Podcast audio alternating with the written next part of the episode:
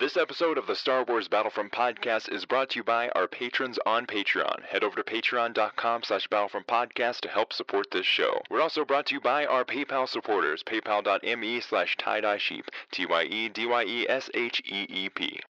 Pick your class and earn your battle points. Because it's time for the Star Wars Battlefront podcast.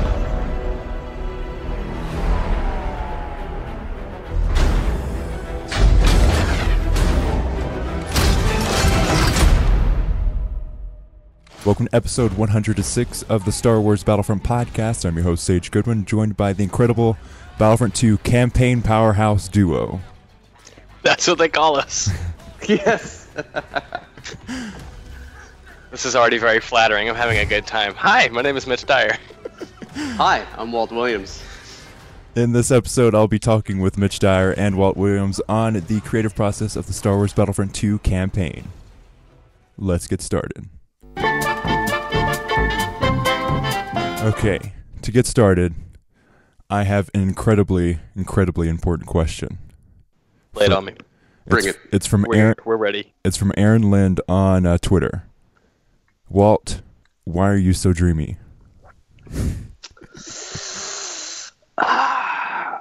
It's all the peanut butter.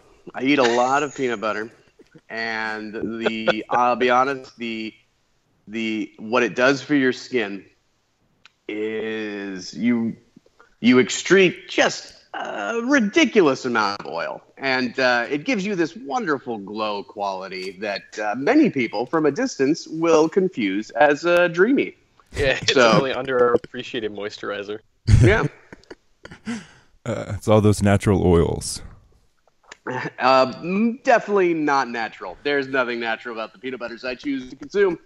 They aren't even technically peanut butter. They are peanut buttered paste. Uh, it's very. That's the good stuff. You don't. You don't natural things. And really, in your without body. the peanut butter paste, there is no Battlefront 2. Exactly. Yes, it's, it's the fuel that that started the the campaign. Yes. Okay. okay. What's your favorite Star Wars movie? Mitch, why don't you go first? Uh, yeah, sure. Uh, mine's The Empire Strikes Back because it was my first exposure to Star Wars. Um, the first time I ever saw it, I told my dad, "I don't want to watch that movie. Star Wars sucks." Because I thought I was like a really cool eight-year-old kid who knew everything. Uh, and then he made me watch it, and it changed my life. That was the one for me. I like Empire because it's not really about anything. It's just a bunch of people doing stuff, and it ends poorly. Yes. It's true. I've always said that Empire is like a, a movie that's basically four scenes. You you've got these people, they run away. One guy goes and hangs out in a swamp. Some other people go and hang out in an asteroid. Everyone gets together for dinner at the end. Like that's basically Empire Strikes Back. It's wonderful. It's fantastic. But if I had to choose, my personal favorite would be uh, Star Wars classic New Hope. Yes. I, I am a New Jeff- Hope fan as well. I I went back and uh, you know in the in the week leading up to episode seven, uh, my wife and I watched uh, all the films uh, in chronological order, and the thing that struck me about New Hope the most is when you com- when you take it next to all the other Star Wars films, it has a very different structure in the sense that it is structured like a very classical film and you don't really think about it that way until you're watching them all together. And it's like basically these guys steal some stuff crash on a planet farm boy finds it and it's like basically it's it's a farm boy who finds like a duffel bag filled with millions of dollars from a drug lord who suddenly shows up and wants his money back. And they like run away with an old guy and some guys they meet in a bar, and it turns out, oh no, A real big dog.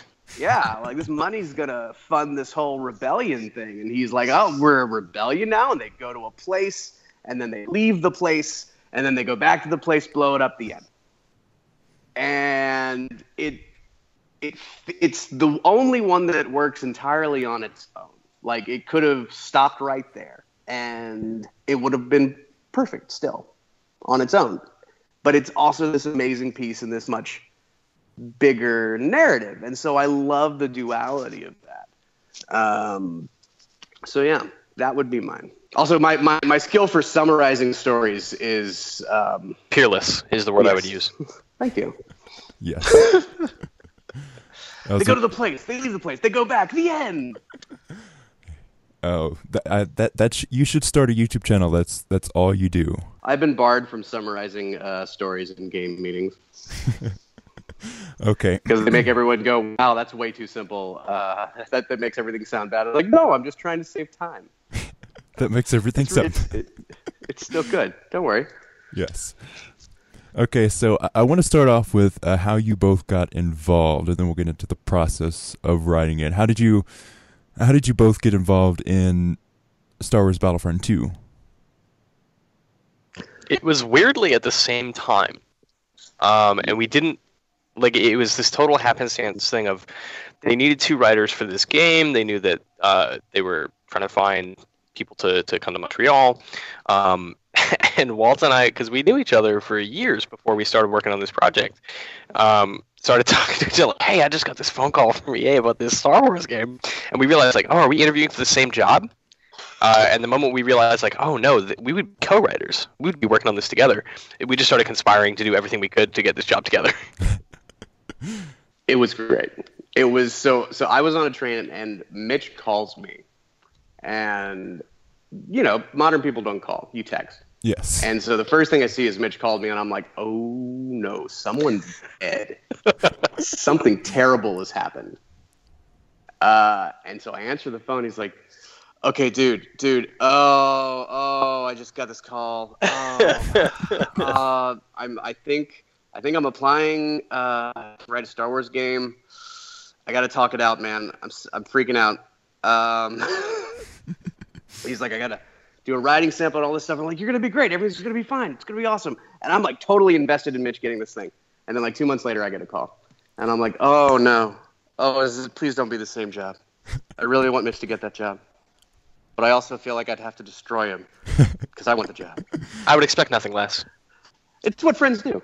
You know, it's it's if you can feel guilty about destroying your friend to get the job that they're also going for, that's I mean, frankly, I think that's the height of friendship. Uh, a non-friend would just not feel guilty at all. Uh, but that was the great thing. We found out two different jobs, same thing, working together, and it was like the heavens parted, and we were like, "Oh, this is amazing."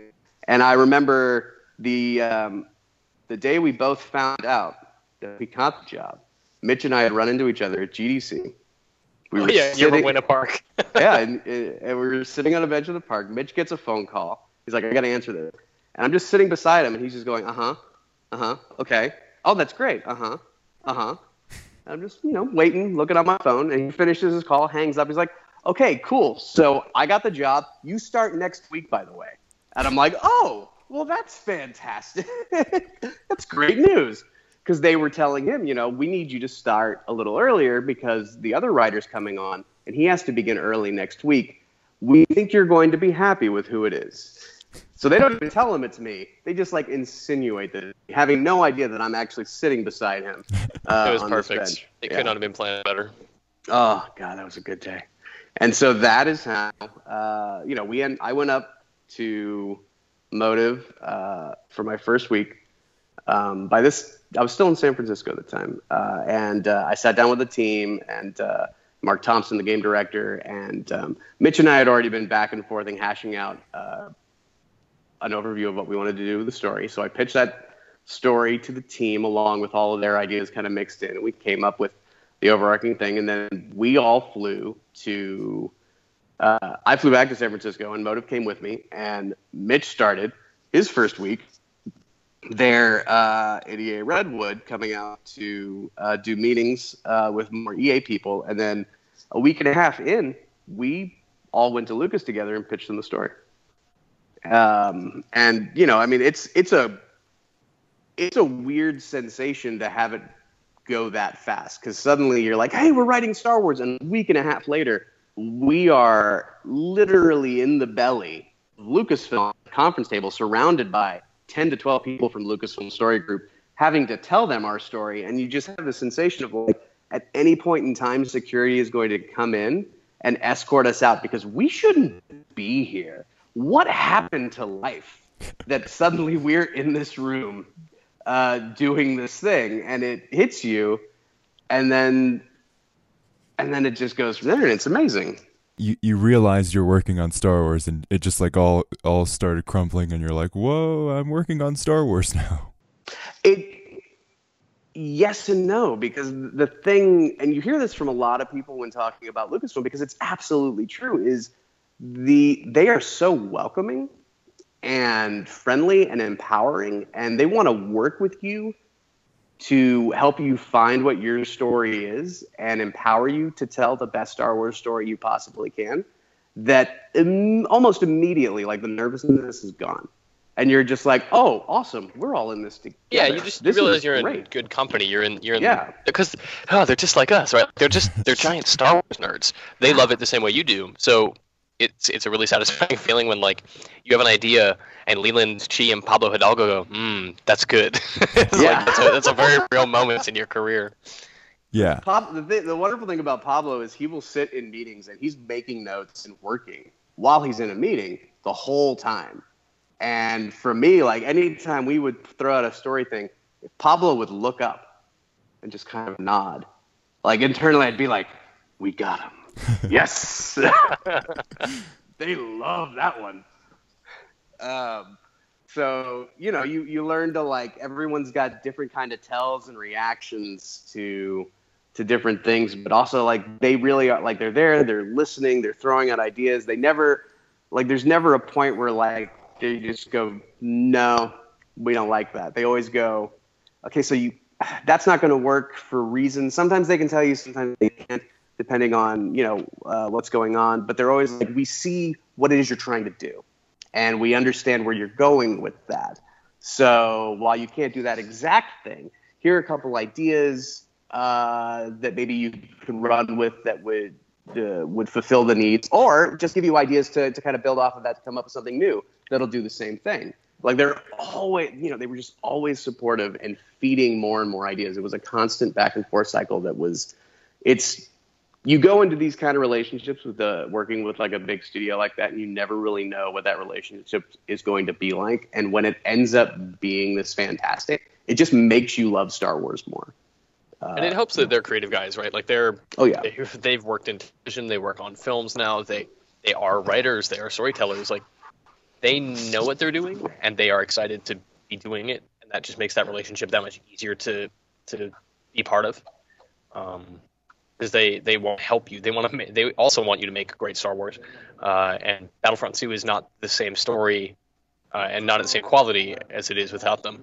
So that that kind of leads me into uh, my next question, which was, uh, how does the writing process work in conjunction with Lucasfilm? Mitch. Uh, so we had we did this really interesting thing where usually in games you don't do this, but we kind of from day one led with the script. Um, we were outlining story stuff. We were figuring out where the missions were going to be, what you were going to do, what the big moments were going to be, because we had to get this stuff ironed out uh, and figure it out with Lucasfilm and develop all of these ideas. Uh, so we did a lot of outlining really early on. Walt and I came up with a ton of ideas, um, just for characters and uh, locations and all these kinds of things and then we just kind of workshop them with Lucasfilm on the phone at their headquarters. They'd come up to Montreal. Walt would come up to Montreal. Lots and lots of people flying all over the place to make it work. Uh, and then basically, once we had a really good grip on the arc that we wanted Iden to, the journey we wanted Iden to go on, what her arc was going to be, what the major emotional beats were going to be, uh, Walt and I basically sat down and said, like, all right, you do half, I'll do the other half, and then we'll trade. that, was kind of the process. Is Walt and I would just write as much as we could, trade, do a ton of eviscerating, and then uh, trade back, and then uh, figure out, okay, this is a really good moment. I think it would work really well at a different location, or this is something we should really double down on. I didn't think about this as a character moment. Um, and it, it, it was simultaneously like we'd work a little bit in isolation, but then we'd regroup and then rewrite everything together.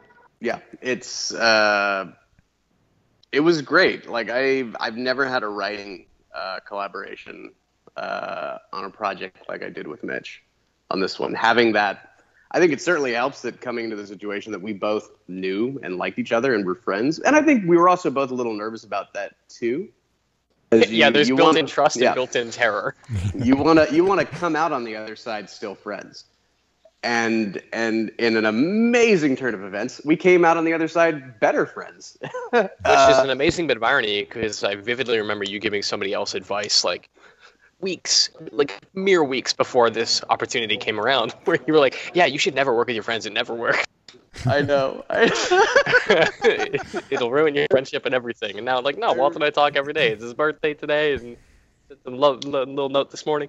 I don't know. i remember i It's- remember you and i being at dinner with someone else and then being like i want to work with you on a game someday and i was like no you No. don't you don't want to do that i like you too much please don't but i appreciate the sentiment thank you um It's like Smash Bros. But yeah, go like it. It did. There was so much back and forth and collaboration, and so many ideas. Like it really did reach a point where we would be playing through the game to see the story in the game or reading a script, and we'd be like, "Oh, I love that, Mitch. I love this line you wrote. You wrote, wait, I didn't write that. You wrote that. Uh, no, you sure? No, this was your idea. I don't think so. Like we we've actually forgot who came up with what because so much of it has been we've been feeding into each other and working building off of each other so much that it all just kind of has come together as this one thing that it's just I don't know it's really nice. so Walt, you wrote uh, Spec Ops: The Line, and Mitch, you wrote for IGN. Yes. So I'm gonna start with Walt. How did how did that carry over to writing Battlefront 2's campaign? Um, well, one is a video game and so is the other, and that's all that I can say because to reveal anything else would reveal things about the story one way or the other. Aha! But that's a nice trick question to try to get information out of me. What about what about you, Mitch? I know writing fiction and nonfiction. How did that carry over to Battlefront 2? Um, the, honestly, like I think it was less the writing of video game reviews and previews and features and stuff. Like I reviewed Walt's game, I reviewed Spec Ops: The Line, uh, which is how we met, hilariously enough. Because Walt had come to the office and I was like, I literally just finished your game. You and I need to talk because I have nobody else to talk to about this game. Um, but uh, honestly, like writing reviews and interviews and features and stuff like that kind of writing it carries over in as much as like you're sort of telling a story and you're you're shaping something but um, there's no central characters there's no major themes you're not exploring conflicts of any kind um, you're reviewing a product uh, but what you do get out of it is when you're working in the games press you talk to people like Walt you know you you lock him in a meeting room and you say tell me how you did this uh, thing that I just finished and he tells you how he did it and you realize like oh that's a, I never thought about how that gets done creatively. Um, I don't. I didn't think that's how those decisions would get made. And you take those that those learnings, and you if you know if you write fiction in your spare time, like I did, you then take those learnings to whatever your creative process is. Um, so it was more in the in the press. I did a lot of like just absorbing of information from very talented people that I am now like I just stole all of the good stuff that they told me, and I'm now hopefully putting it into good practice. on the topic of IGN, so I, I I'm a big listener of the IGN podcasts, and I remember when the game when the first game came out, you weren't a big fan of it, Mitch. Uh, so I, I'm gonna, you know, I'm gonna look up the review right now. I think I gave it an eight out of ten. IGN.com. Uh, cause I'm, I wrote the review for Battlefront One. Uh, cause this is a franchise that's meant a lot to me for a long, long time. Like I, I spent many, many, many hours playing the original Battlefront split screen with my best friend Derek Lucas back home. Uh, my friend Jesse Gamble and I skipped a bunch of classes to play Battlefront 2. The irony now is that Jesse's a teacher. Uh, he has to appreciate that. Uh, Battlefront, I gave an eight because obviously it was it was like the, the the fidelity of Dice's yeah, representation of Star Wars was it was unbelievable. I couldn't believe how great it was. It had this these great sandbox multiplayer modes and a lot of them. Uh, the co-op missions were really good. I really enjoyed those. Um, but I think obviously the thing that everybody realized that was kind of missing and that we heard loud and clear when developing the sequel was where's the campaign? Where's Yes. the single player? Right? Like this is Star Wars. This is a world where I expect characters to be occupying these incredibly beautiful worlds uh, and coming into the sequel and be having the opportunity to forge characters and relationships from the side of the empire and, and exploring that in in Star Wars Battlefront. This thing that has like a very important legacy in my life and is like a very it's a touchstone in my connection to Star Wars in the same way the films are. That's ridiculous to me. I Yes. like still can't get over that. Like I I have um my drawer here at work I have the pre-order bonus from EB Games. I have the Scout Trooper action figure that you got for pre-ordering the first Battlefront and it's sitting right beside my uh, Inferno Squad agent pre-order bonus from GameStop for Battlefront 2. Nice. We've got the Darth Vader PS4 right now. I'm looking at it, and it is a gorgeous piece of work. Yeah, I really like that machine, and we we have one now too. I didn't know about this until the day they announced it, but with, there's like a Battlefront 2 themed PS4 Pro with an Inferno Squad logo dead center on it. That is awesome. Yes. I know that's so crazy. Every time I see it, I'm like, wow.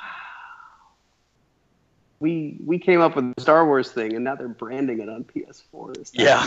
ridiculous. And then it, and it's going to be in in FIFA and NHL and yeah, all the sports kits and stuff, like the costumes. Like, Uh, what have we done, Walter? We we've made something beautiful. That's what we've done.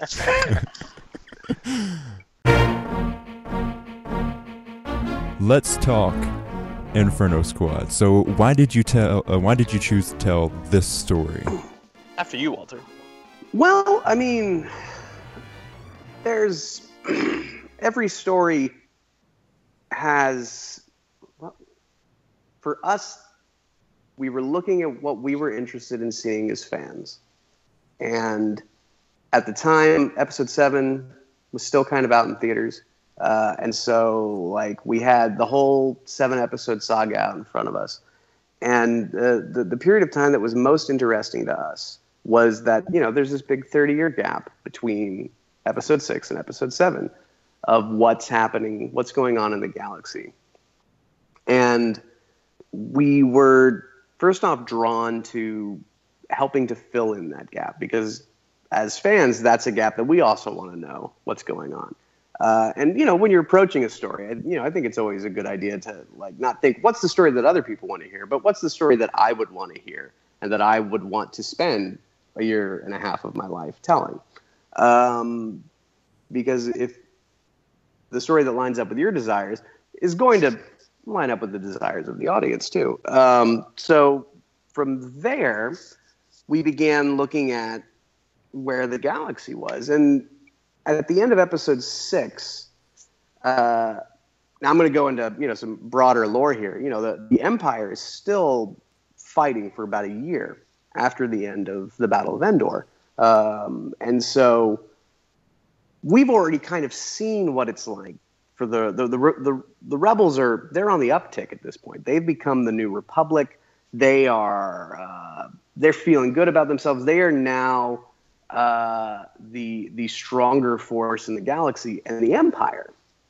They're the ones that are on the run. They, in a lot of ways, have kind of become the rebel force in this uh, two-sided civil war, and approaching the Empire from an angle that we had never really experienced them before, uh, where they are not the most powerful, dominant force of the galaxy and using that story to to fill in some of that gap between episode six and seven for us as fans that was a really intriguing uh, idea and something that we really wanted to explore Yeah, and it was something for me. Like I've, I've always kind of like the Empire. Like I mentioned before, right? The Empire Strikes Back is my, it's my favorite. It was my first exposure, and at the end of that film, the Empire is the most powerful it's ever been. It is like peak Galactic Empire. By the end of Return of the Jedi, that like losing the Death Star two is the biggest victory for the Rebels, so it's the biggest loss for the Empire. It is this significant moment in time that I was super eager to explore because you get to kind of in the dark side. You get glimpses into the dark side in the films, whether it's through uh, cutaways to Vader or hints about Boba Fett and Darth Maul. Like, what are these guys doing? Where do they come from? You don't get to you don't get to see that side of the story a whole lot. Um, so for me, it was something that I always felt like Star Wars was missing was this this whole other side of the the Force and uh, the way that people think about light and dark in the galaxy that you don't really get to see through see that far into. Um, so for us, it was it was really cool to say like let's let's position an imperial person as a hero and figure out what their lives are like. Where do they come from? How do they deal with personal conflict? How do they deal with galactic conflicts within the Empire and outside of it with rebellion? How do they wrestle with their military careers and personal relationships? All these things are really interesting to explore because they kind of haven't been.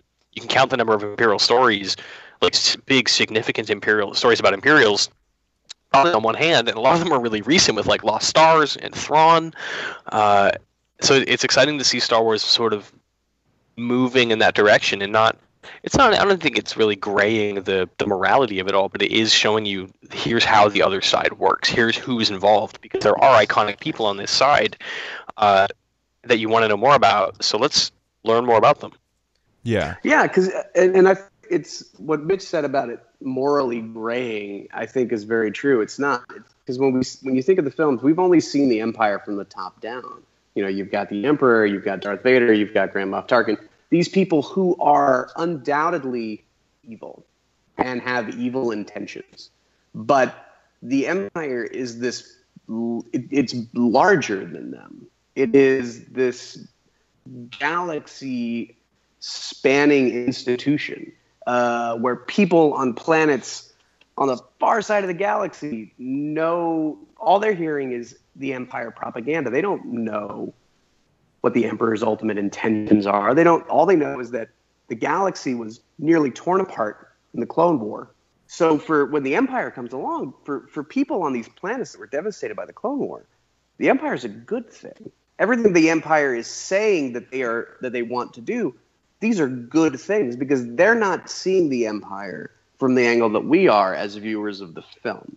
And so telling stories of the Empire from that part of it, from the people who grew up in it as a as a force for order and structure in the galaxy, understanding why they might see that as a good thing or why they would devote their lives to it.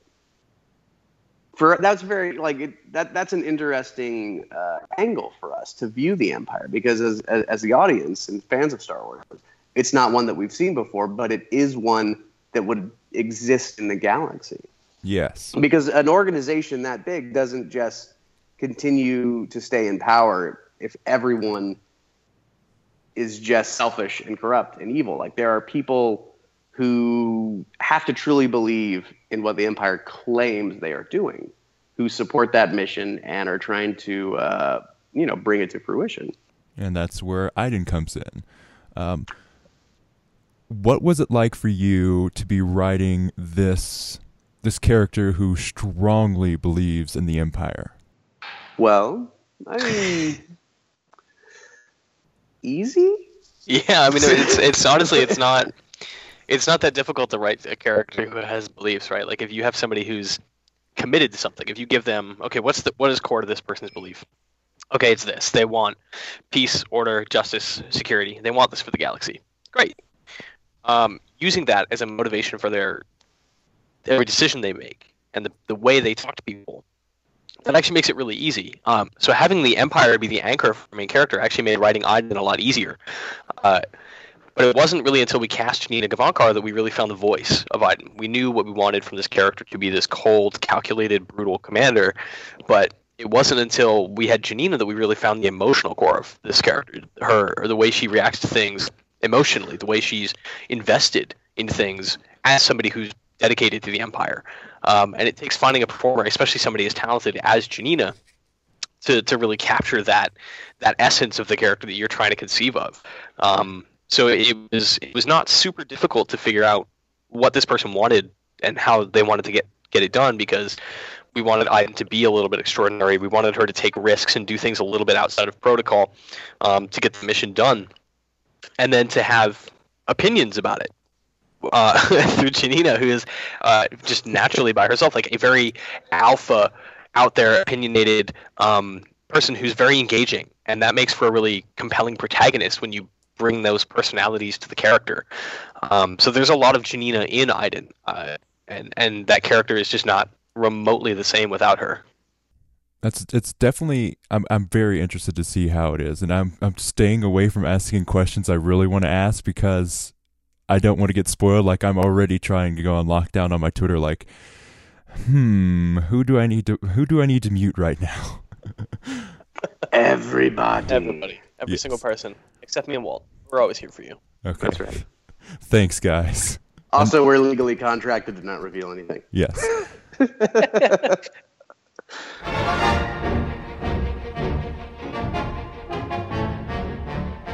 Apart from being fans of the Empire, were there any other forces driving the influence in choosing the dark side?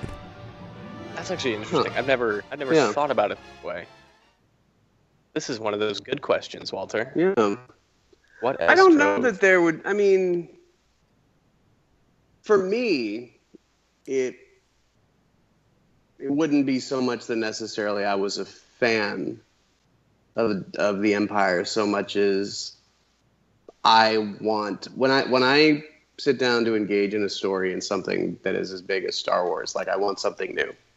And as Mitch said, like we haven't got we, we, we don't have a lot of stories from the Empire. So for me it was just I want I want to see the new thing in Star Wars that as a fan I would want to see. And that was ultimately, I think, what drove both of us in pushing towards that story. And I think other people on the team getting excited about it too, is that it ultimately is new. Because we've seen, you know, you've got the, the, the Force, uh, uh, Force Unleashed games. You know, those are to an extent dark side games.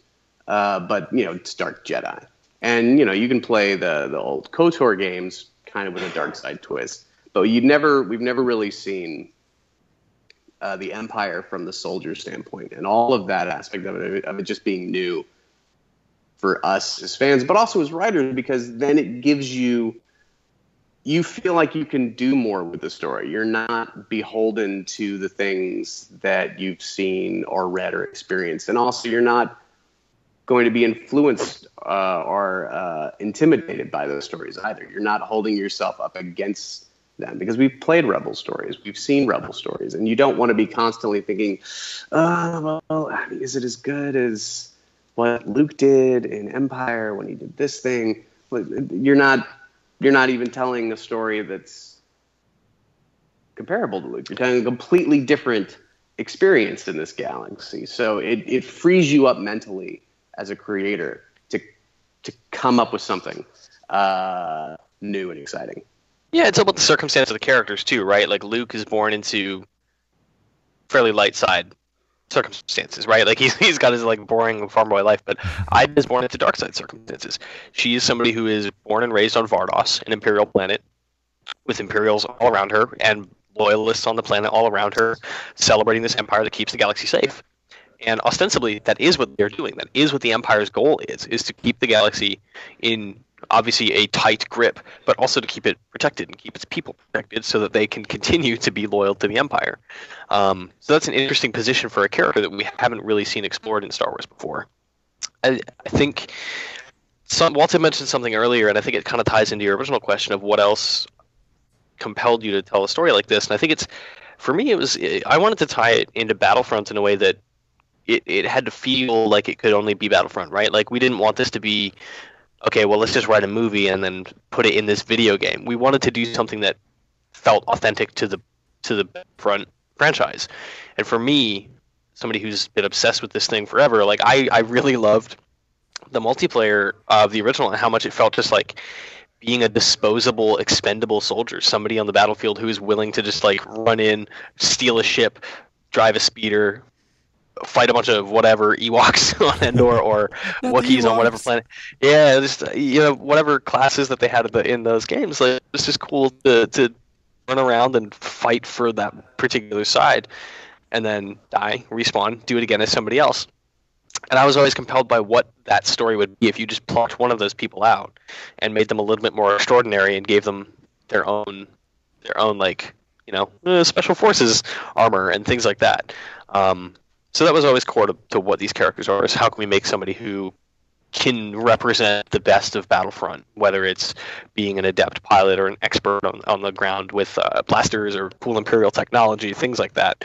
Um, that was always really at the, f- the front of our minds when writing the story. Yeah, and like you're saying, it is a story that we've we've definitely not seen on screen, and the games are visual a visual way to tell the story, and I love that. There are great dark side stories in the books, but we've never seen one. So I'm very much looking forward to uh, getting the story in my hands and just like as soon as it comes out, we are building a new studio out in our garage. We are going to record as much as we can. we'll be doing daily podcast episodes. We are going whole hog on this game, and I'm very much looking forward to experiencing this. Well, let me tell you, when you say seeing a story, that is really like you've seen the trailers that are out there now. But so, I mean, I work remotely. I live in Louisiana, so I'm not at the studio all the time. So I don't see the game every day like Mitch does. Every time I've seen new things from the game, and now obviously the game is gold, so it's final, and I've seen some final stuff. But I continue to be amazed and just floored by how much our game looks like Star Wars more than I imagined it in my head when we were writing it.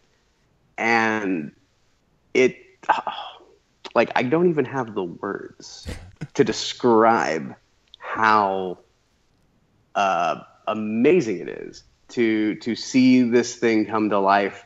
Uh, I don't know, like Janina's performance, everyone's performance, TJ's, um, uh, Anthony, um, and Skordi, uh, yeah. yeah, like everyone in this game has brought such amazing life to these characters, and to see them physically bring them to life in the game as well, because we use you know full performance capture.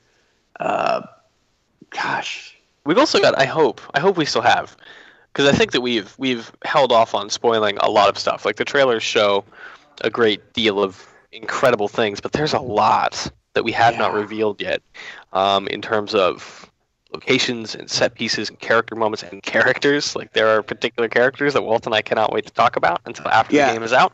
if, if there's Uh, any if, if you're curious as to why I'm being very halting and very careful with with my word choices, that's because I, I keep almost like going into things that I shouldn't, and so I'm I keep falling back onto kind of vague descriptions of things.